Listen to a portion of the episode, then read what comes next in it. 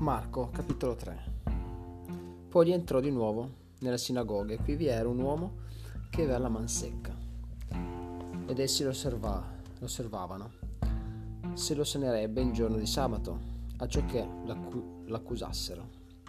Ed egli disse all'uomo che aveva la man secca, levati là nel mezzo. Poi disse loro, egli lecito di far bene o male, di salvare una persona o di ucciderla in giorno di sabato? Ma essi tacevano. Allora avendoli guardati attorno con indignazione, contristato per l'induramento del cuore loro, disse a quell'uomo, distendi la mano, ed egli la distese, e la sua mano fu restituita sana come l'altra. E i farisei, essendo usciti, tennero subito consiglio con gli erodiani contro lui come lo farebbero morire.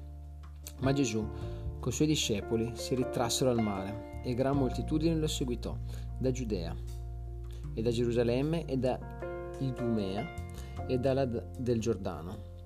Parimente una gran moltitudine da contorni di Tiro e di Sidon, e avendo udite le gran cose che gli faceva, venne a lui. Ed egli disse ai suoi discepoli che vi fosse sempre una navicella presso di lui per la moltitudine che talora non l'affollasse. Perciò che egli ne aveva guariti molti, talché tutti coloro che avevano qualche flagello si avventavano a lui per toccarlo. E gli spiriti immondi, quando lo vedevano, si gettavano davanti a lui e gridavano dicendo, Tu sei il figlio di Dio, ma egli li sgridava forte, acciò che non lo manifestassero.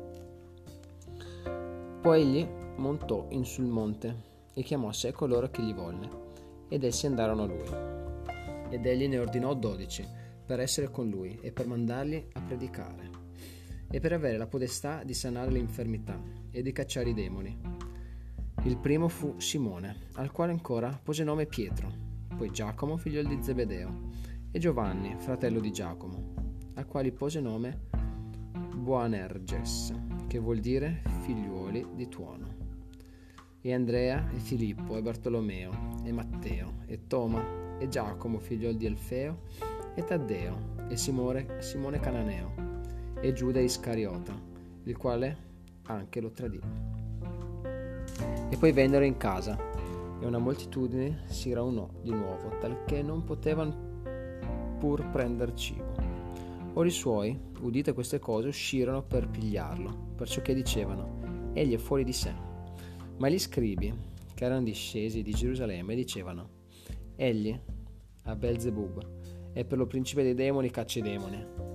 Ma egli chiamateli a sé, disse loro, in similitudine, come può Satana cacciar Satana? E se un regno è diviso in parti contrarie, egli non può durare. E se una cosa è divisa in parti contrarie, ella non può durare. Così, se Satana si leva contro a se stesso ed è diviso in parti contrarie, egli non può durare, anzi vien meno. Né uno può entrare nella casa d'un uomo possente e rapirgli le sue masserizie, se prima non l'ha legato. Allora veramente gli, pre- gli prederà la casa. Io vi dico in verità che ai figlioli degli uomini sarà rimesso qualunque peccato e qualunque bestemmia avranno detta, ma chiunque avrà bestemmiato contro lo Spirito Santo, giammai in eterno non ne avrà remissione anzi sarà sottoposto ad eterno giudizio. Ora egli diceva questo, perciò che dicevano, egli ha lo spirito immondo.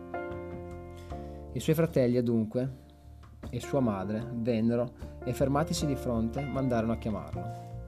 Ora la moltitudine sedeva d'intorno a lui e gli disse, ecco tua madre e i tuoi fratelli sono là di fuori e ti cercano. Ma egli rispose loro dicendo, chi è mia madre e chi sono i miei fratelli? E guardate in giro coloro che gli sedevano d'intorno disse, ecco mia madre e i miei fratelli.